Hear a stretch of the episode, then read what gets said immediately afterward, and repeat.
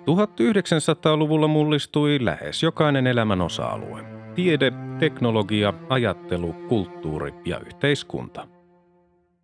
Vuosisadan tärkeitä ilmiöitä olivat esimerkiksi kolonialismin huipennus ja siirtomaavallan purkautuminen, ensimmäinen ja toinen maailmansota, ydinvoima, avaruustutkimus, kylmäsota, globalisaatio, väestön kasvu, ympäristöongelmat ja digitaalinen vallankumous. Apina vuosi seuraa homo sapiensin matkaa läpi sen historian myrskyisimmän vuosisadan joka keskiviikko ja lauantai. Vuosi 1984. Ensimmäinen heinäkuuta Suomessa astui voimaan kaikkia kansalaisia koskeva lääkevahinkovakuutus, joka korvasi Suomessa myytämän lääkkeen käyttäjälleen aiheuttamat vahingot. 4. heinäkuuta Neuvostoliiton entinen ulkoministeri 94-vuotias Vyacheslav Molotov hyväksyttiin jälleen NKPn jäseneksi. Ele oli lähinnä symbolinen. Molotov oli erotettu puolueesta Nikita Hrushovin kaudella vuonna 1957 ja hän oli siitä lähtien vuosittain anonut puolueen jäsenyyttä. 7. heinäkuuta Aulis Sallisen opera Kuningas lähtee Ranskaan sai ensiesityksensä Savonlinnan oopperajuhlilla. Keskiajalle sijoittuvan oopperan libreton oli kirjoittanut Paavo Haavikko. 18. heinäkuuta turvallisuuspoliisista erotettu mies ampui 20 ihmistä ja haavoitti 13 hampurilaisravintolassa Kaliforniassa, Yhdysvalloissa. Poliisin tarkka ampuja surmasi miehen. Samana päivänä 18. heinäkuuta Riihimäen ongelmajätelaitos otettiin koekäyttöön. 25. heinäkuuta Saljut seitsemän kosmonautista Svetlana Savitskajasta tuli ensimmäinen avaruuskävelyn suorittanut nainen. 26. heinäkuuta kansanedustaja Liisa Kulhia erosi keskustapuolueesta ja jatkoi sitoutumattomana. 27. heinäkuuta presidentti Mauno Koivisto kieltäytyi armahtamasta toimittaja Mats Dumellia tälle maanpetoksesta langetetusta vankeustuomiosta. 28. heinäkuuta 12. elokuuta 23. kesäolympialaiset järjestettiin Los Angelesissa. 29. heinäkuuta kolme ihmistä kuoli pienkoneen epäonnistuneessa pakkolaskussa Äänekoskella. 31. heinäkuuta 14 ihmistä kuoli ja useita loukkaantui pikajunan suistuttua kiskoilta Skotlannissa Edinburghin ja Glasgown välillä. Ensimmäinen elokuuta Neuvostoliiton puoluelehti Pravda julkaisi NKPn keskuskomitean päätöksen, jossa kehotettiin Viron puoluejohtoa tehostamaan taistelua kansallismielisyyttä ja länsimaisia vaikutteita vastaan. Päätöksessä viitattiin epäsuorasti Suomen Yleisradion TV-lähetyksiin, joiden katsottiin ruokkivan Moskovan kannalta kielteisiä ilmiöitä Virossa – Samana päivänä ensimmäinen elokuuta Lindown suolta löydettiin suo ruumis, joka myöhemmin nimettiin Lindown mieheksi. 4. elokuuta ylävolta vaihtoi nimensä Burkina Fasoksi. Samana päivänä 4. elokuuta Suomen maaseudun puolue valitsi puoluekokouksessaan puheenjohtaja Pekka Vennamon uudelleen tehtäväänsä – Puoluesihteeri Urpo Leppänen jätti paikkansa ja hänen tilalleen valittiin puolueen järjestöpäällikkö Aaron Iiranen. 6. elokuuta Suomi sai Los Angelesin olympiakisoissa yhden päivän aikana peräti viisi mitallia – Kultaa sai Juha Tiainen Moukarin heitossa, hopeaa Tiina Lillak keihään heitossa ja Martti Vainio 10 000 metrin juoksussa sekä pronssia Arto Bryggare 110 metrin aitajuoksussa ja Pekka Niemi painon nostossa. Vainio kuitenkin menetti myöhemmin mitallinsa doping-tapauksen vuoksi. Samana päivänä 6. elokuuta Suomen maaseudun puolueen kansanedustaja SMPn päääänen kannattajan Suomen uutisten päätoimittaja Reijo Enävaara kuoli. Hänen tilalleen eduskuntaan tuli lastentarhanopettaja Ulla Lehtinen. 11. elokuuta Yhdysvaltain presidentti Ronald Reaganilta pääsi historian kirjoihin jäänyt lipsahdus, kun hän vitsaili auki jääneeseen mikrofoniin ennen radiohaastattelua säätäneensä Venäjän laittomaksi ja pommitusten alkavan viiden minuutin päästä. 15. elokuuta Kesko osti turkulaisen kodinkoneita ja viihdeelektroniikkaa myyvän musta pörssiliikeketjun. 20. elokuuta rakennuskunta Haka osti jo pitkään myynnissä olleen tamperelaisen rakennusliike Nopan koko osakekannan. 22. elokuuta ensimmäinen Mirjam Helin laulukilpailu päättyi Helsingissä. Kilpailun naisten sarjan voitti kiinalainen sopraano Liang Ning ja miesten sarjan neuvostoliittolainen baritoni Vladimir Chernov. 27. elokuuta Helsingin kaupungin hallitus hyväksyi uuden oopperatalon rakentamisen niin sanotulle sokeritehtaan tontille Töölönlahden rantaan. Helsingin kaupunki oli ostanut tontin vuonna 1962. 30. elokuuta NASA laukaisi avaruussukkula Discoverin ensilennolleen. Alus palasi maahan 5. syyskuuta. Seuraavana päivänä 31. elokuuta rahtilaiva Eira ajoi Karille merenkurkussa Ruotsin aluevesillä. Laivasta vuotanut öljy saastutti noin sadan saaren rannat ja tuhosi tuhansia merilintuja. Ensimmäinen syyskuuta kulttuurihistoriallisesti arvokas, mutta osittain jo purettu Fontellin talo Pietrasaaressa paloi maan tasalle tuhopolttajan sytyttämänä. Talo oli suojeltu valtioneuvoston erityispäätöksellä. Samana päivänä ensimmäinen syyskuuta Amer-yhtymä osti 88 prosenttia muun muassa Citroen ja Toyota-autoja edustaneen Korpivaara-osakeyhtiön osakekannasta. 3. syyskuuta Pasilan vanha asemarakennus siirrettiin kokonaisena Itä-Pasilan veturitorille – Rakennuksen ostanut Rauhan liitto aikoi kunnostaa sen toimitiloikseen. Samana päivänä 3. syyskuuta pilapiirtäjä professori Kari Suomalainen sai Suomen sarjakuvaseuran Pekka Puupää hatun 1940-luvun lopulla piirtämästään Välskärin kertomuksia sarjakuvasta. 4. syyskuuta Itä-Saksa perui puoluejohtaja Erich Honeckerin syyskuun lopulle suunnitellun vierailun Länsi-Saksaan, koska Länsi-Saksassa vallitsi DDRn mukaan vierailulle epäsuotuisa ilmapiiri. Vierailun peruuntumisen todelliseksi syyksi arveltiin länsimaissa sitä, ettei Neuvostoliitto pitänyt vierailua suotavana.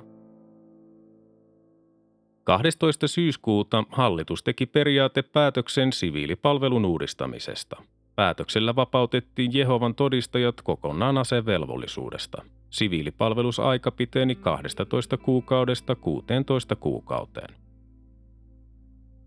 20. syyskuuta yli 20 ihmistä kuoli ja noin 60 haavoittui Yhdysvaltain suurlähetystöä vastaan tehdyssä pommiiskussa Libanonin pääkaupungissa Beirutissa. Islamilainen pyhä sotajärjestö otti vastuun iskusta, joka tuhosi lähetystötalon täysin. Seuraavana päivänä 21. syyskuuta Neuvostoliiton presidentti Konstantin Chernenko nosti Suomen televisiossa esitetyssä puheessaan YYA-sopimuksen malli esimerkiksi kaikkien maailman maiden ja kansojen välisille suhteille. Chernenkon puhetta pidettiin merkittävänä huomionosoituksena, koska Neuvostoliiton valtionpäämies ei ollut koskaan ennen antanut lausuntoja ulkomaisille televisioyhtiöille – 25. syyskuuta pääministeri Kalevi Sorsa matkusti viralliselle vierailulle Neuvostoliittoon. Edellisen vastaavanlaisen vierailun oli tehnyt Ahti Karjalainen vuonna 1971. Sorsa tutustui isäntiensä seurassa Neuvostoliiton vuosisadan rakennushankkeeseen Baikkalin ja Amurin väliseen rautatiehen. Samana päivänä 25. syyskuuta iskelmälaulaja Olavi Virran muistopatsas paljastettiin Tampereella rautatieaseman viereisessä puistikossa. Patsaan oli veistänyt Aimo Taleva. 26. syyskuuta juoksija Martti Vainio myönsi saaneensa tietämättään testosteronia ja anabolisia steroideja B-vitamiiniruiskeen mukana Los Angelesin olympiakisoissa. Samana päivänä 26. syyskuuta Riihimäen ongelmajätelaitos vihittiin käyttöön. 28. syyskuuta valtakunnan sovittelija Teuvo Kallio valittiin uudelle nelivuotiselle virkakaudelle. Toinen lokakuuta keskusrikospoliisi pidätti Tampereen kaupunginjohtajan Pekka Paavolan, jota epäiltiin jatketusta lahjusten otosta vuosina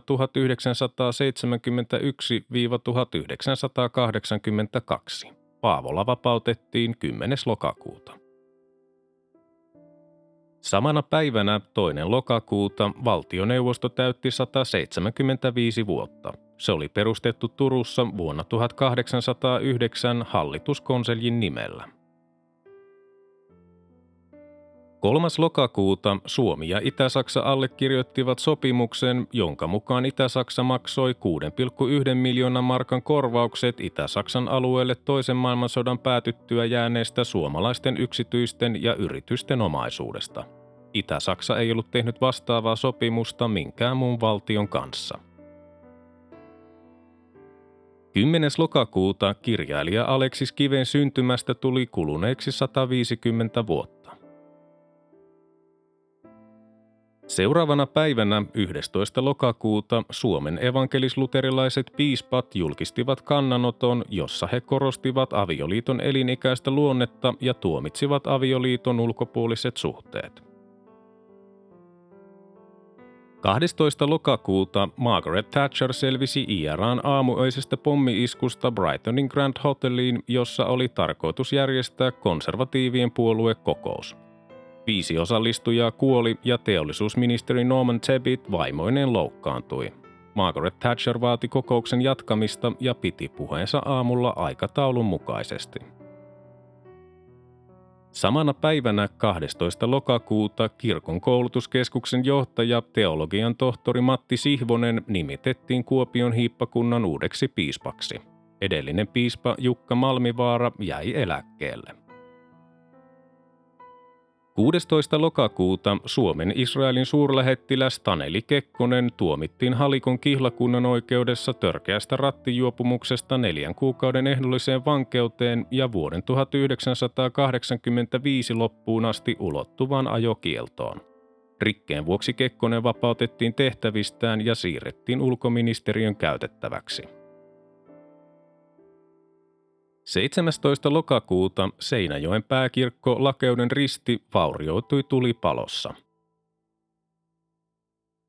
19. lokakuuta puolalainen katolinen pappi Jerzy Popieluchko katosi.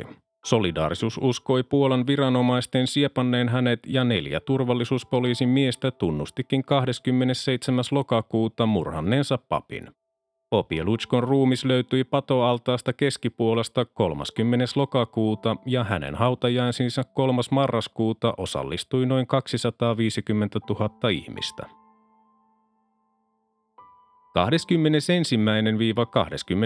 21-22. lokakuuta Suomessa pidettiin kunnallisvaalit. Suurin voittaja oli Suomen maaseudun puolue ja suurin häviäjä SKDL. Vihreät tekivät vaaleissa läpimurron saadessaan yli sata valtuustopaikkaa kymmenissä kunnissa. 25. lokakuuta kansanedustaja Pertti Paasio valittiin SDPn eduskuntaryhmän puheenjohtajaksi Olli Helmisen tilalle. Helminen siirtyi kansaneläkelaitoksen hallituksen jäseneksi. 31. lokakuuta kaksi sikhiä murhasi Intian pääministerin Indira Gandhin. New Delhissä syttyi mellakoita ja 2000 sikhiä tapettiin. Samana päivänä 31. lokakuuta Suomen ulkoministeriö myönsi 1,5 miljoonan markan apupaketin Etiopian nälänhädästä kärsivien avustamiseen. Suomen punainen risti sai paketista 750 000, UNICEF 500 000 ja kansainvälinen punainen risti 250 000 markkaa. Ensimmäinen marraskuuta SKDLn puheenjohtaja kansanedustaja Kalevi Kivistö nimitettiin Keski-Suomen läänin maaherraksi vuoden 1985 alusta lukien. Edellinen maaherra Kauko Sipponen siirtyi elinkeinoelämän valtuuskunnan toimitusjohtajaksi Max Jakobsonin jäätyä eläkkeelle. Kivistön tilalle eduskuntaan nousi valtiotieteen kandidaatti Kati Peltola, joka oli tullut kansanedustajaksi varasijalta kahdesti aiemminkin. Seuraavana päivänä toinen marraskuuta Josef Stalinin tyttären vuonna 1967 länteen loikanneen Svetlana Allilujevan ilmoitettiin palanneen 13-vuotiaan tyttärensä Olgan kanssa Yhdysvalloista Neuvostoliittoon ja saaneen Neuvostoliiton kansalaisoikeudet, jotka häneltä oli riistetty vuonna 1970. 6. marraskuuta Ronald Reagan voitti Walter F. Mondalein USA-presidentin vaaleissa. Reagan sai enemmän valitsijamiehiä kuin kukaan hänen edeltäjänsä, yhteensä 525. 12. marraskuuta Marokko erosi Afrikan yhtenäisyysjärjestöstä OAUsta, koska Länsi-Saharan oli sallittu osallistua täysivaltaisena jäsenenä järjestön huippukokoukseen Etiopian pääkaupungissa Addis Abebassa. Marokko oli ensimmäinen järjestöstä eronnut valtio.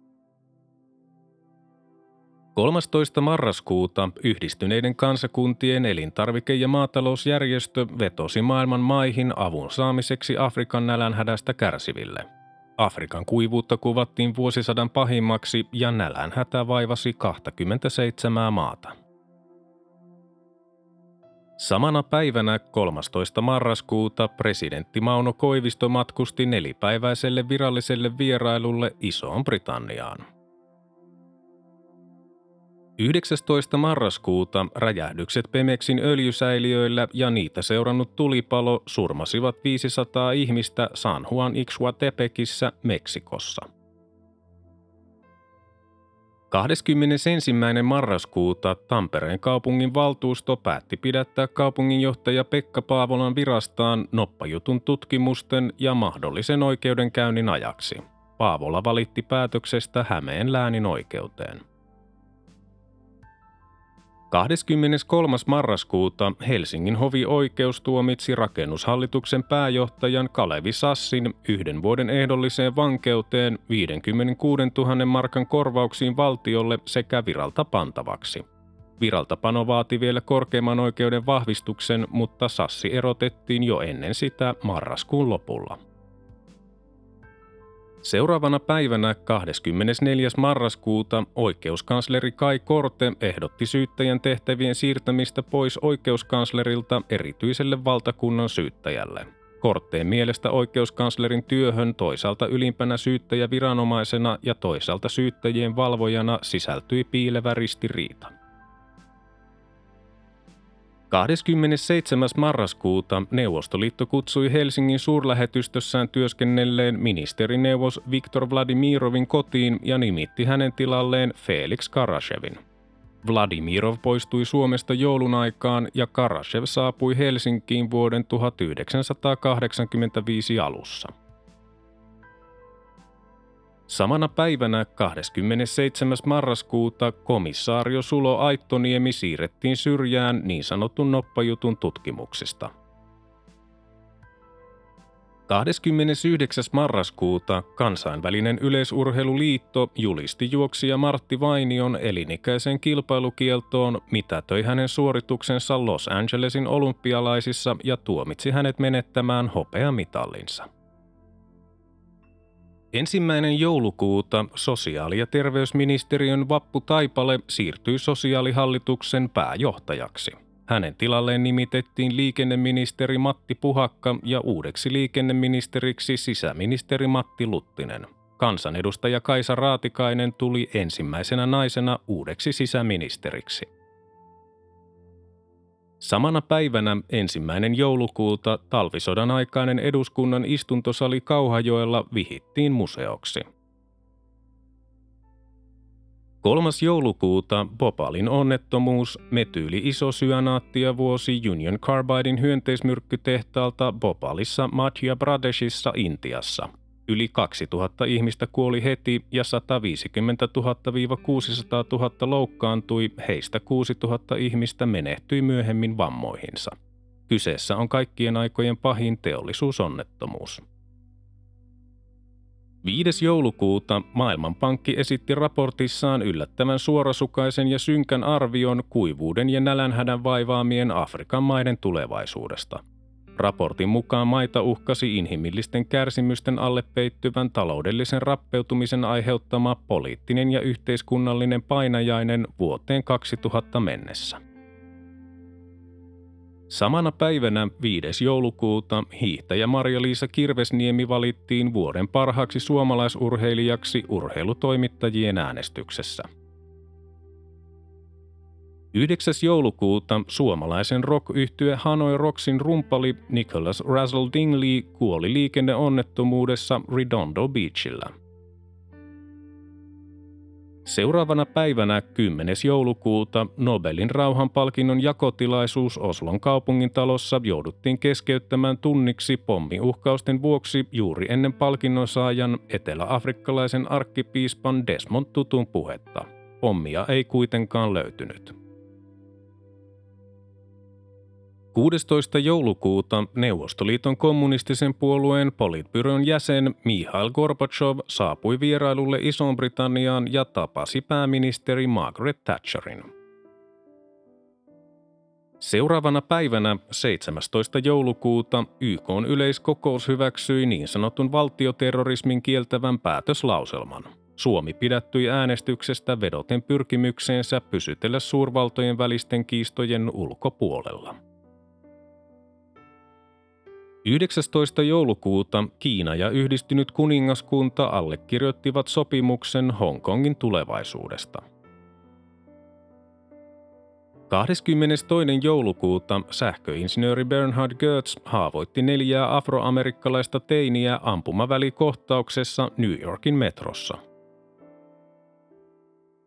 Seuraavana päivänä 23. joulukuuta voimakas pommi räjähti Bolognasta Milanoon matkalla ollessa junassa Italiassa. Ainakin 15 ihmistä kuoli ja 180 loukkaantui. Kahdeksan eri terrorijärjestöä otti vastuun iskusta – 28. joulukuuta Inarijärven ohjus, neuvostoliittolainen vanhanaikainen risteilyohjus, jota käytettiin lentävänä maalina sotaharjoituksessa Barentsin merellä, harhautui radaltaan Suomen rajan yli ja syöksyi Inarijärveen. Mainittakoon vielä tuntematon päivämäärä, suomalainen rock Dingo teki läpimurtonsa –